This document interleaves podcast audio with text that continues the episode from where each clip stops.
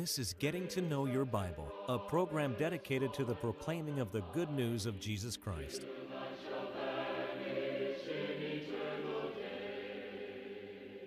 Here's Billy Lambert. It is a pleasure to be with you today on Getting to Know Your Bible.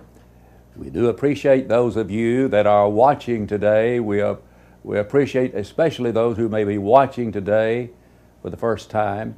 Occasionally I have people tell me, Brother Lambert, I was just sort of flipping through the channels one day and I, I saw your program and I've been watching it ever since. We appreciate those who flip through the channels and find Getting to Know Your Bible.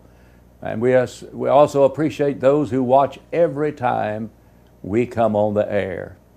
Now, now, today on our telecast, we're going to be discussing this topic the sure foundation. The sure foundation. I hope that you'll stay tuned.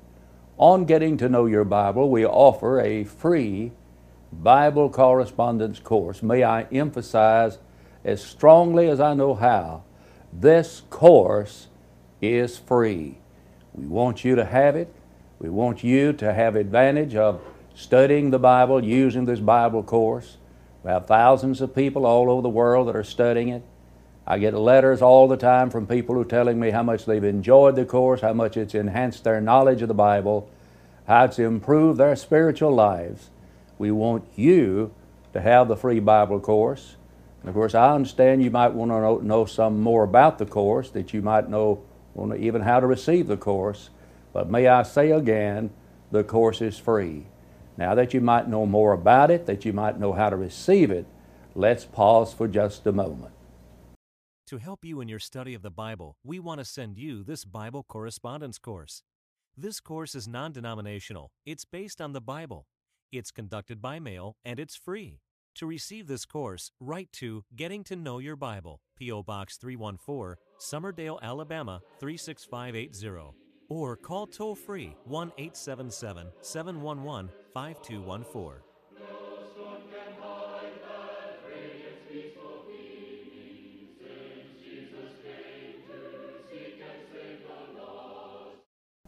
I want to read now from the book of Isaiah, chapter 28 and verse 16. Therefore, thus says the Lord God Behold, I lay in Zion a stone for a foundation, a tried stone, a precious cornerstone, a sure foundation Whoever believes will not act hastily. The imagery that is drawn in this passage is from the practice of kings to lay stones at the corners of their buildings. It was called the cornerstone. There are at least two conceptions as to how the word corner is used. First of all, it would be the foundation stone on which the entire structure rested. And then a second way that is used, it would be the topmost or the capstone, which, which, which linked the last tier of stones together. In both cases, the usage is messianic. Christ being the chief cornerstone, Jesus being the foundation stone, Jesus being the sure foundation, Jesus being the first and the last. So, so the reference you see here in the book of Isaiah is not to the temple, but it's to the Lord Himself. For example, in Acts, the fourth chapter, and in verse 11, the Bible says, This is the stone which was rejected of you builders, which has become the chief cornerstone. Nor is there salvation in any other. For there is no other name under heaven given among men by which we must be saved. So here the imagery is to Christ Himself. Jesus is the sure foundation. Now, the foundation of a structure is extremely important. Think, for example, about the foundation that must be under the Empire State Building. It'd have to be a very sure foundation, a solid foundation. Uh, likely, and I'm not really aware of how the foundation was built, but I know how other foundations are built. They go deeply into the earth and begin to lay that foundation down in the earth. And then when that structure is built on that foundation, it's going to stand, it's not going to fall. You see, the foundation is important. If a structure is built upon a shoddy foundation, a weak foundation, it's not going to stand. A religion that is built on a shoddy foundation will not stand as, as well. For example, in Matthew chapter 7, Jesus talked about a man building, and he built upon the sand. And after he built his house on the sand, the rains descended, and the floods came, and the winds blew and beat on that house, and it fell, and great was the fall of it. You see, a religion that's built on sand will not stand. If it's built on human goodness, it's not going to stand.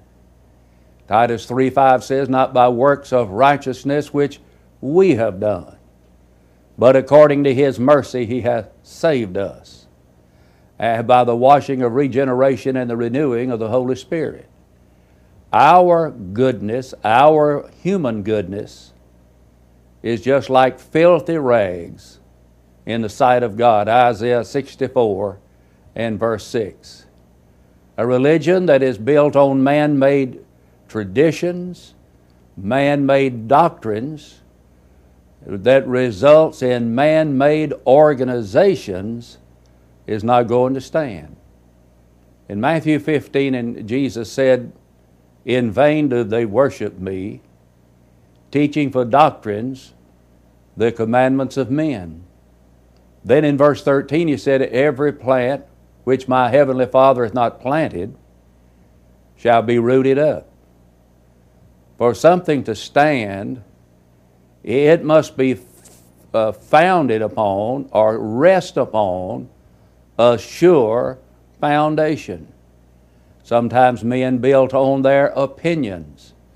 There are many religious orders and organizations that are built strictly on the opinions of men and not upon the authority of God. We should have God's authority for everything that we say, everything that we teach, everything that we practice in matters that pertain to the soul. All authority resides in the Lord Jesus Christ. In Matthew 28 and 18, Jesus said, All authority hath been given unto me in heaven and on earth. And hence, when we need to respect the authority of the Lord Jesus Christ, and may I say with kindness, any organization of a religious nature that's built on a foundation other than Christ is not authorized of God in 1 Corinthians chapter 3 and verse 11. The Bible says, Other foundation can no man lay than that which is laid, which is Christ Jesus. Friends, Jesus is the foundation of the New Testament church. You see, He is the stone. He is the stone in Matthew chapter 21 and verse 42, Jesus there said, Have you not read in the Scriptures, the stone which the builders rejected, the same is become the head of the corner. In Ephesians, the second chapter, in verse 20, there the Bible says, having built on the foundation of the apostles and prophets, Jesus Christ Himself being the chief cornerstone. Jesus is a tried stone. He is a precious stone. Jesus is a sure foundation. Jesus is the rock upon which the New Testament church is built. In Matthew 16, in verse 16, Peter said, Thou art the Christ, the Son of the living God. And Jesus said to him, Blessed art thou, Simon Barjona, for flesh and blood hath not revealed it unto thee, but my Father which is in heaven.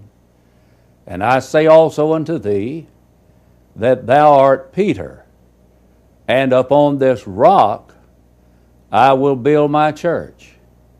The Greek word for Peter means a small pebble.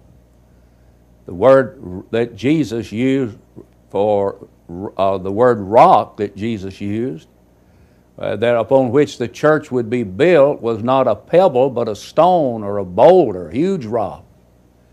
And the foundation of the church is not Peter, but the foundation is upon the confession that Peter made in verse 16 that Jesus is the Christ, the Son of the living God.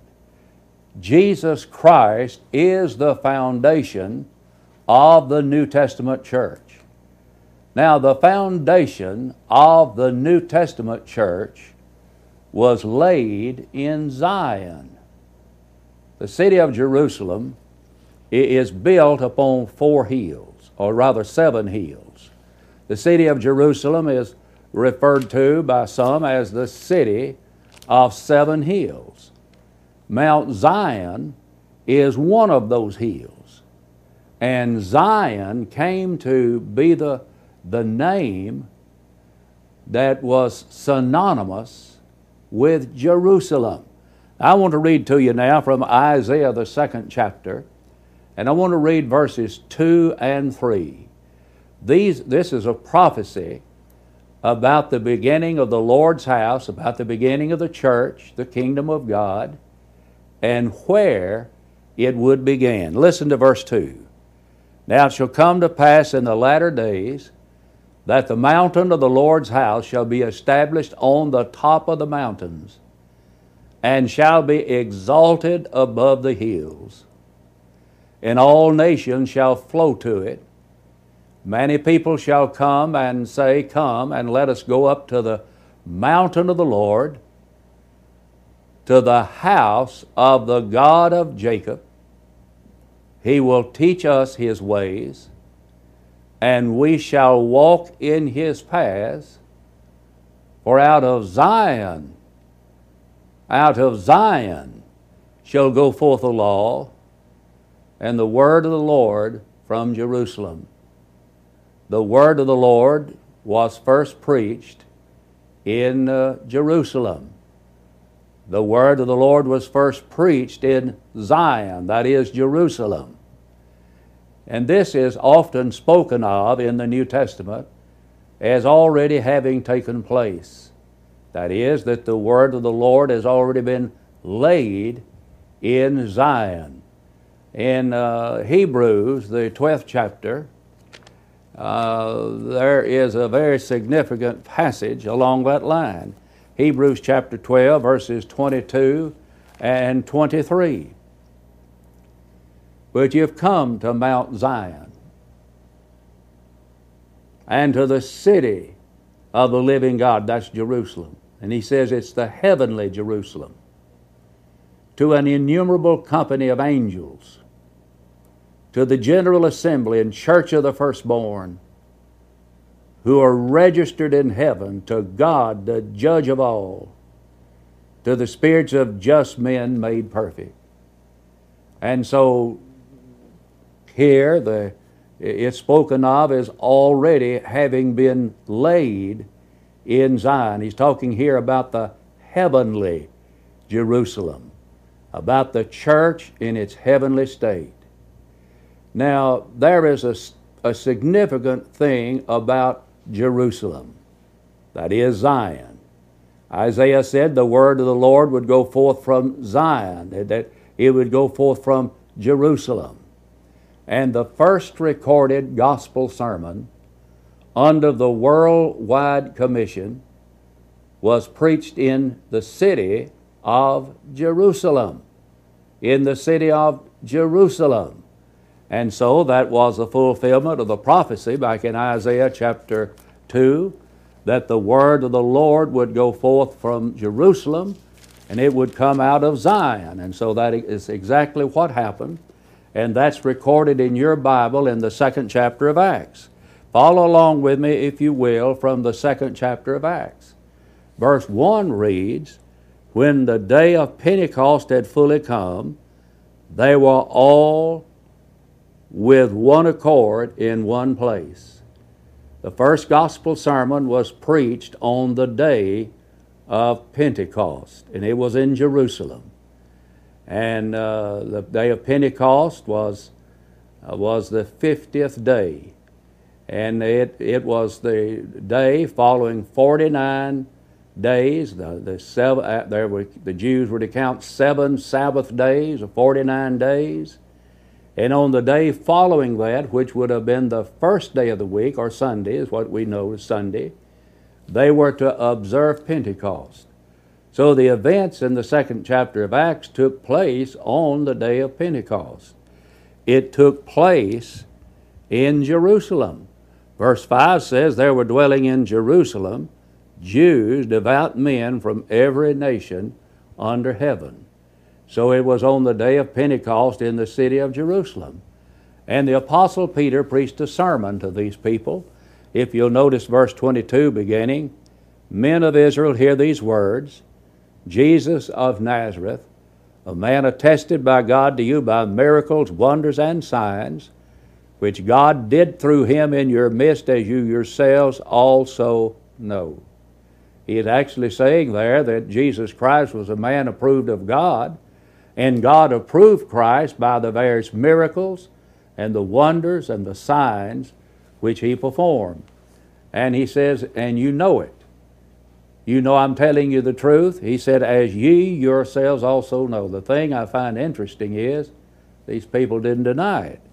He said, Him being delivered by the determinate counsel or determinate purpose and foreknowledge of God, you have taken by lawless hands, have crucified and put to death, whom God raised up, having loosed the pains of death, because it was not possible that he should be held by it. So not only is he preaching that Jesus Christ was a man sent from God, he's preaching now that Jesus Christ was crucified and that he was raised from the dead. Now let's continue reading. For David says concerning him, this is a prophecy of David found back in the 16th Psalm. I foresaw the Lord always before my face for he is at my right hand that I should not be shaken. Therefore my heart rejoiced, and my tongue was glad. Moreover, my flesh will also rest in hope. For you will not leave my soul in Hades, nor will you allow your Holy One to see corruption. You've made known to me the ways of life. You will make me full of joy in your presence. Now, beginning in verse 29, Peter is adding some comments inspired comments on the prophecy of David. Men and brethren, let me speak freely to you of the patriarch David, that he is both dead and buried, and his tomb is with us unto this day.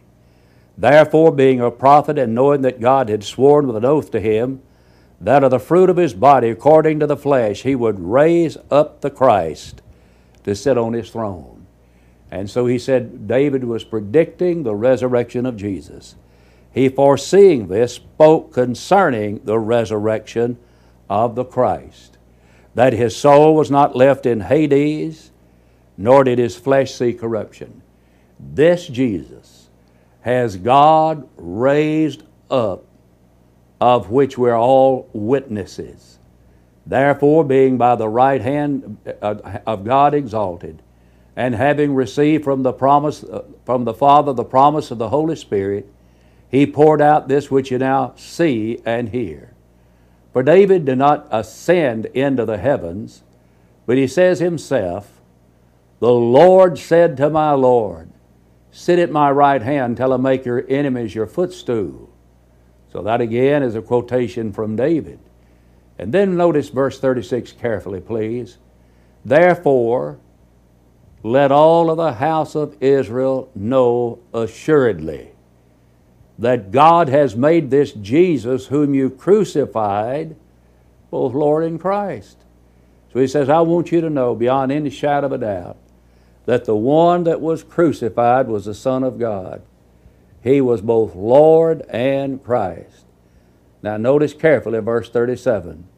Now, when they heard this, they were cut to the heart and said to Peter and the rest of the apostles, Men and brethren, what shall we do? Friends, there's not a more important question that anyone would ever ask than that one. What shall we do, or what shall I do? And then Peter said to them, Repent, and let every one of you be baptized in the name of Jesus Christ for the remission of sins, and you shall receive the gift of the Holy Spirit. This was the day of Pentecost in Jerusalem, in Zion, where Isaiah had predicted the word of the Lord would go forth from Zion, from Jerusalem.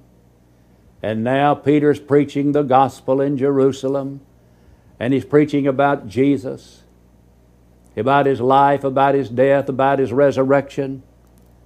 And the people ask, What shall we do? What shall we do? I'm not much interested in what men say in answer to that question. Because in, in response to that question, what shall we do? Men say a variety of things. Sometimes they even say things you cannot read in the Bible. So I want to know what did the apostle Peter tell these people when they asked, "What shall we do?" Then Peter said to them, "Repent."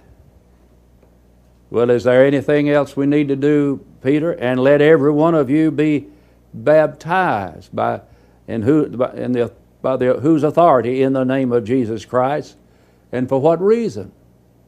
Why should we repent and be baptized? For the remission of sins, and ye shall receive the gift of the Holy Spirit. So here the people were told to repent and to be baptized for the remission of their sins. And there was a great result of this sermon Peter preached. Look in verse 41. Then those who gladly received his word were baptized, and that day, about 3,000 souls were added to them. Isn't it thrilling to know that about 3,000 people were baptized on the day of Pentecost? And let me tell you what God did with these people. Verse 47 here's what God did with them praising God and having favor with all the people, and the Lord added to the church daily those who were being saved. So God added these people to the church. God is the one who did the adding to the church. They were not voted on. People did not raise their hands and ask if they would be accepted into the church. That was God's business. And here we find the first gospel sermon being preached in the city of Jerusalem. And I want you to consider these logical conclusions a church that began in a city other than in the city of Jerusalem started in the wrong place. Because the New Testament church was to begin in the city of Jerusalem. A church that started on a day other than Pentecost started on the wrong day. Because you see, the church of the New Testament began on the day of Pentecost, that is, on the first day of the week a church that heard a message other than the word other than the one heard in Acts chapter 2 heard the wrong message. Now there are all kinds of messages today. But if you've heard a message other than the one you, that we read about here in the second chapter of Acts, you've heard the wrong message. And a church that was given an answer to the question, what shall we do? other than the answer given by the Apostle Peter has received the wrong answer. Those are just logical conclusions. The church began in Jerusalem. Back to Jerusalem. This is a plea that I make today. We need to get back to the gospel as it was first preached in Jerusalem. In the Old Testament, Jeroboam the pro- uh, uh, did not want the people to go back to Jerusalem for fear that they would fall under the uh, leadership of the king, Rehoboam. And so he set up altars at Bethel and Dan. He says, Too much for you to go to Jerusalem. It's too much. And for many people today, it's just too much to go back to the Jerusalem gospel. That is the gospel as it was first preached in the city of Jerusalem. There's a great need today to go back to Jerusalem, to go back to the gospel as it was preached in the first century, and to go back to the gospel as it was preached on the day of Pentecost. Go back beyond the traditions and the teachings of men to the pure gospel of Jesus. Let us restore the New Testament church not divide, not reform, but let's restore. Jesus is the foundation, and we may, may we be sure we're building our lives thereupon. I want to thank you for watching today. May I give you a personal invitation to visit the Church of Christ in your community. And may I also urge you right now to pick up the telephone, call for the Bible course. Until we meet again, may the Lord bless you and may the Lord keep you, is my prayer. We want to help you as much as possible in your search for a personal relationship with God. You can now easily access our free Bible correspondence course online at gettingtoknowyourbible.com. If there's any way we can help you grow closer to God, please email us at gettingtoknowyourbible at yahoo.com